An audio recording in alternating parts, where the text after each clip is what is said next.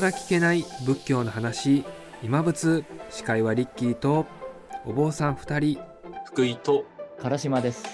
この3人でお送りいたします。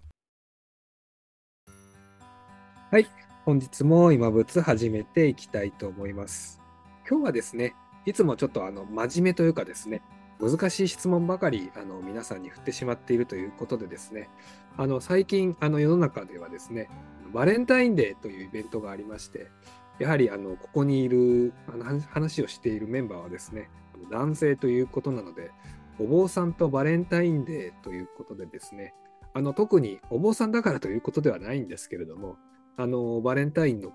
まあ、昔のですね思い出ですとかそういったものを話しながらですねあのお坊さんの普段の部分にですね迫っていければなというふうに思っています。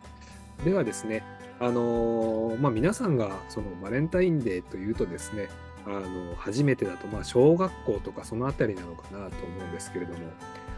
あのその時にですね何かそのバレンタインで、まあ、チョコですとかそういったものにまつわるエピソードがあればですねお話しいただければなというふうに思いますでは唐島さんいかがですか？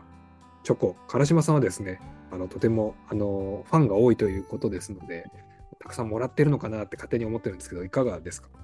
いえいえいえ、全然。えっと、え、小学校頃ですかね。そもし小学校でなんか思い出なければ、まあ、他のせ時代の話でも結構ですけれど。そうですね。小学校の頃はまあ、何人かからもらったんですけど、しかも、その頃ちょうどね、まあ、思春期じゃないですけど、結構き、周りの目を気にする時代だったんで、うん、これあげるって言われた時に、いいよって突き返しちゃったんですよ。あら、なんか恥ずかしさで。本当は嬉しいんですけどね。でもそれ突き返した女の子は一回受け取っ、あの、向こう、うん、そのまま引いて、で、実際家帰ったら、あの、自分のランドセルの中に入れてってくれたんで、ああ、すごいいい子ですね、きっと。そういった思い出はあります。今は考えればもう、大変申し訳ないことしたなと思うんですけど、多分あの頃はすごい、やっぱり、ね、女の子を意識するような年代だったんで、恥ずかしくてついつい、いや、いらないよって言っちゃったっていう記憶あります。でもやっぱり嬉しさはあるってことですよね。はい、そうです嬉しさと恥ずかしさと、両方あります。そうですか。ちなみになんかあの、個数とかなんか、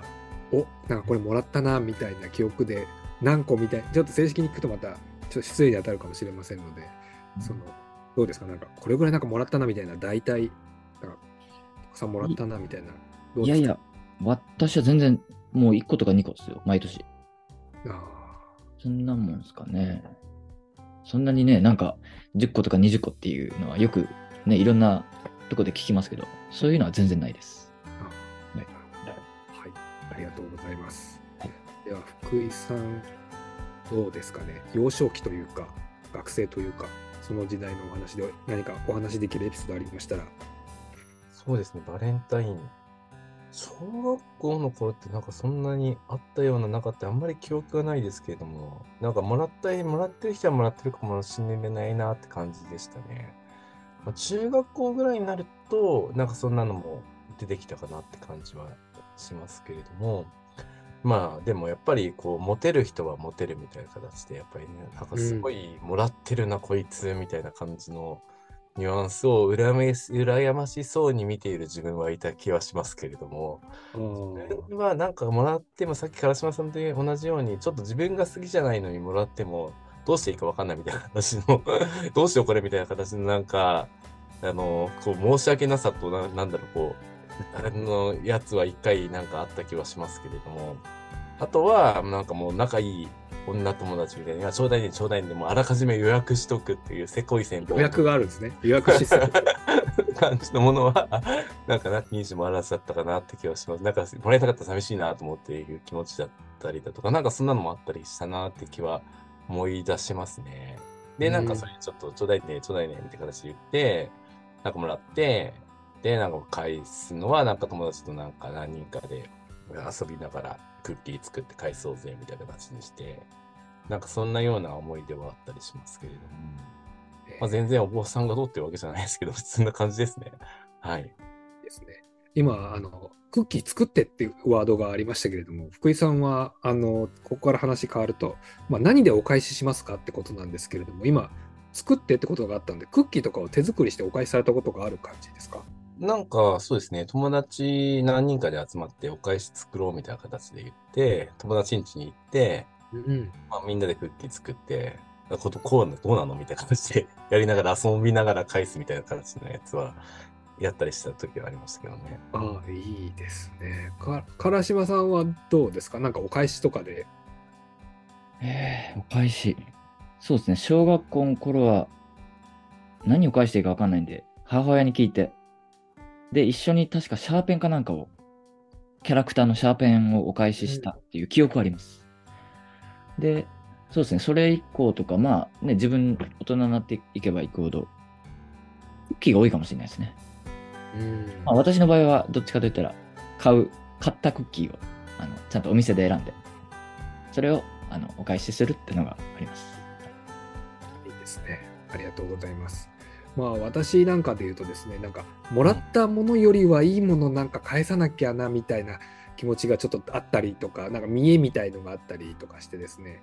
なんか私で言うと先日まではですね、あの会社員やってましたけれども、会社員で従業員の子とかに、まあ、あの形だけでもなんかもらったりするとですね、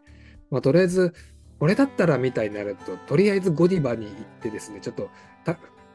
高いけれどもみたいな感じでですね、あのそれを買ってですね、お返しするみたいな感じのものがあったりとかしてですね、なかなか難しいなと思うんですけれども、ちなみにですね、今、あのチョコの話をしてましたけれども、なんかそのお坊さんとですね、なんか和菓子というか、なんかそういった部分で、あのなんかよくそのお客さんが持ってきてくれるイメージとかがなんかあるというか、おななんですかね、そのお寺にいつもなんかお菓子が置いてあるみたいなイメージとか勝手に持ってたりとかするんですけれども、なんか皆さんはその御用達とか言うんですかね、そのなんか地元のメーカーとかでこれ美味しいよみたいなも、なんか変な地域アピールみたいになっちゃってますけれども、なんかそういったものもし、これ美味しい、このお菓子美味しいよみたいなのがあったらですね、なんかその話どうかなと思うんですけど、福井さんどうですか？なんか地元の、なんかこれ、いつもあるお菓子とかでもいいです。まあ本当に超僕の超地元のお菓子屋さんとかも、まあそういうまあちょっと和菓子を作ってるところもあるので、まあそういったなんか季節の和菓子みたいなものがたまにもらったりして、まあそれは結構美味しいかなって気はしますね。結構綺麗にも作ってますし、でもう一個はなんかそういう普通の焼き菓子みたいなので、あの、津別峠っていう、なんかすごく昔ながらの昭和っぽいのがあるんですけど、それはすごい、あの、普通に美味しいですね。あ普通に美味しいです。あとは、あとはもう本当に最近は六花亭とか、そういっぱりうん大きなところのやつを、なんかデパートで、デパートというかそういったイオンみたいなところで買ってきて、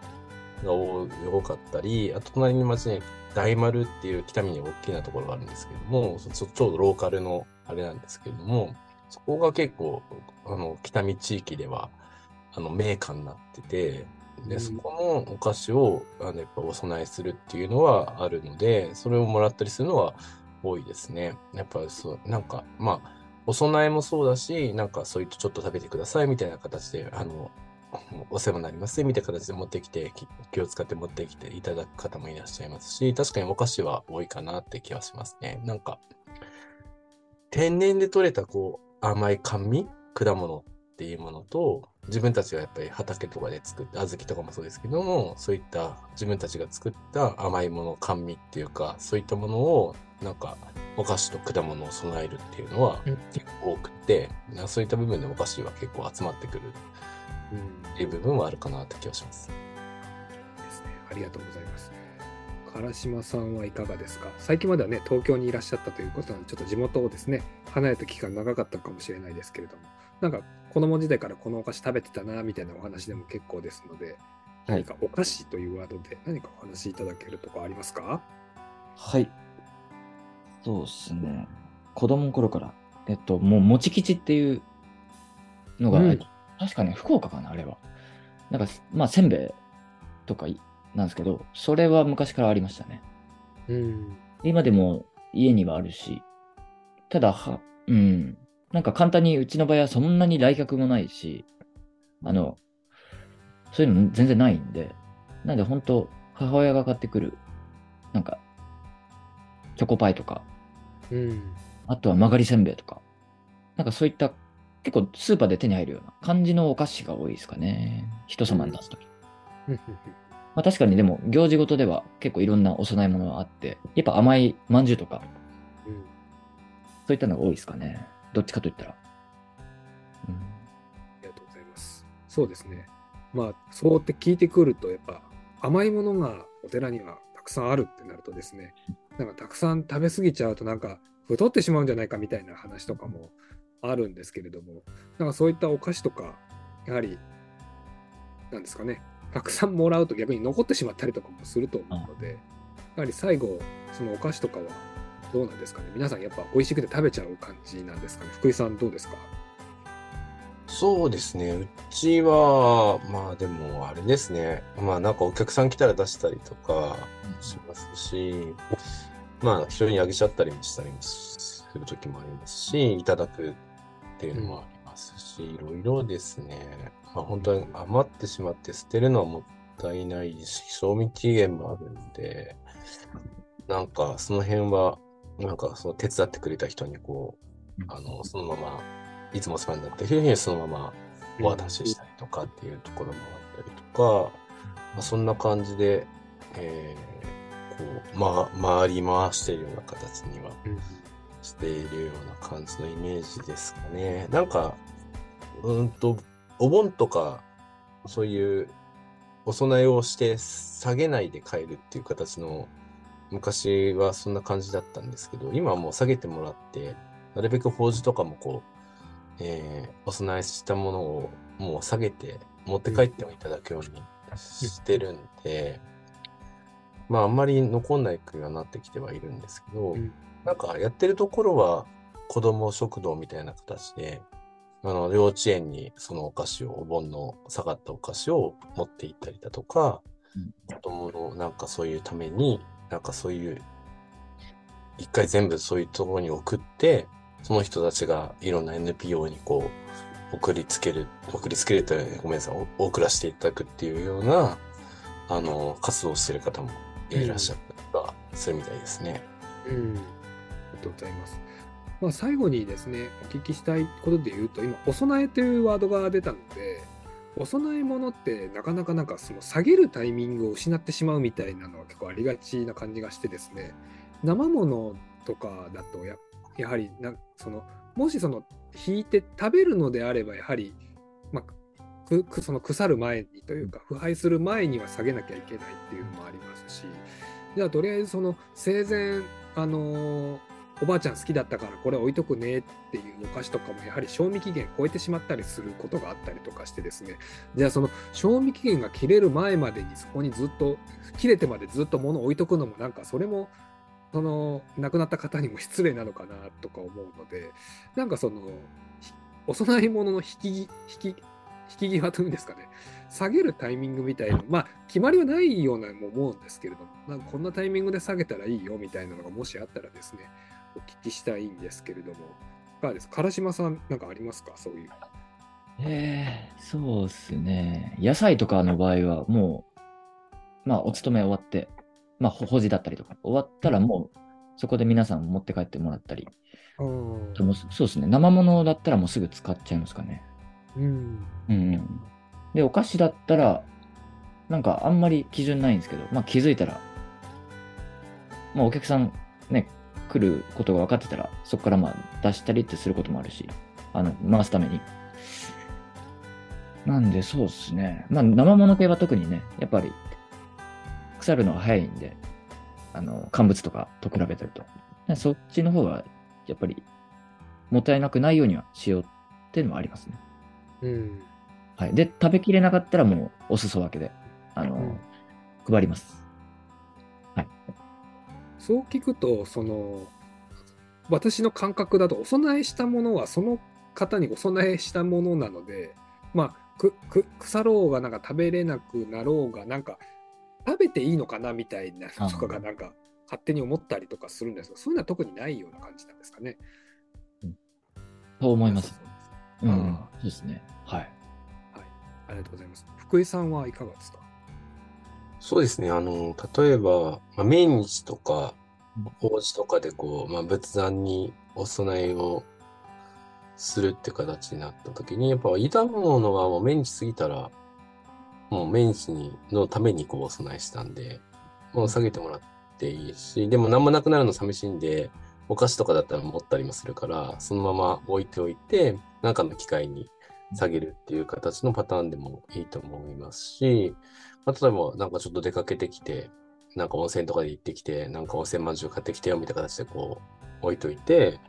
まあなんか次の日食べるんで下げるっていう形でも全然いいと思うので、まあなんか区切りをこう何のためにこうお供えしたみたいな形のうん区切りがあったとしたら、もうそれ以降はあの下げてもらって、まだ腐らないものだけ置いてくっていう形で、ね、パターンでいいんじゃないかなって気はしますけれどもね。うん。した。ありがとうございます。では、ちょっと、またちょっと、なんですかね、失礼な話になってしまうかもしれないですが、これを聞いてですね、今日の会話を終わっていきたいと思います。もしですね、あの自分が亡くなった後の話ですけれども、確認することはできないんですけれども、これをお供えしてくれみたいなアイテム、食べ物、何でもいいので、あのお供えこれしてほしいな みたいなものをですね、あの聞いて今日は終わりたいと思います。原島さんいかがですか？これ置いてほしいな。ねえ、そうですね。私はお菓子が好きなんで、甘いものが。なので、うん、駄菓子が好きですね。うん。駄菓子が未だに好きなんで、まあ、駄菓子だと嬉しいかな。甘いしょっぱい、どちらがよろしいですか？もうどっちも好きです。どっちも好きということで。はいわかりました駄菓はいでは、福井さん、いかがですか？えー、何ですかねなんか全然思い浮かばなかった、今考えてたけど。なん、お供えしてほしいもの。うーん。なんか、そうですね。なんだろうな。いや、普通になんか、あの、なんでもいいですね。なんでもいい。何でも、何でも、ウェルカムということで。はい、ウェルカムですね。はい。してくれるんだったらありがたいですって感じです。素晴らしいです。失礼いたしました。いいということで、あのぜひですね、あの唐島さんのお寺ができたときにですね、あまずお供えするものは駄菓子ということで、福井さんのお寺に行くときにはですね、あの何でも持ち込んでいただいて結構ということですので、あの以後のですね、あの参考にしてもらうということで、本日の会は終わっていきたいと思います。本日もありがとうございました。ありがとうございました。ありがとうございました。本日の今仏はここまで。このエアデララジオ今仏は毎月一度開催しております今更聞けない仏教の話というイベントの中で参加した皆さんからいただいた質問をベースに内容を構成しております。エアデラでは毎月様々なイベントを開催しております。もしよろしければエアデラホームページ内のイベント一覧をご参照ください。本日もお聴きいただきましてありがとうございました。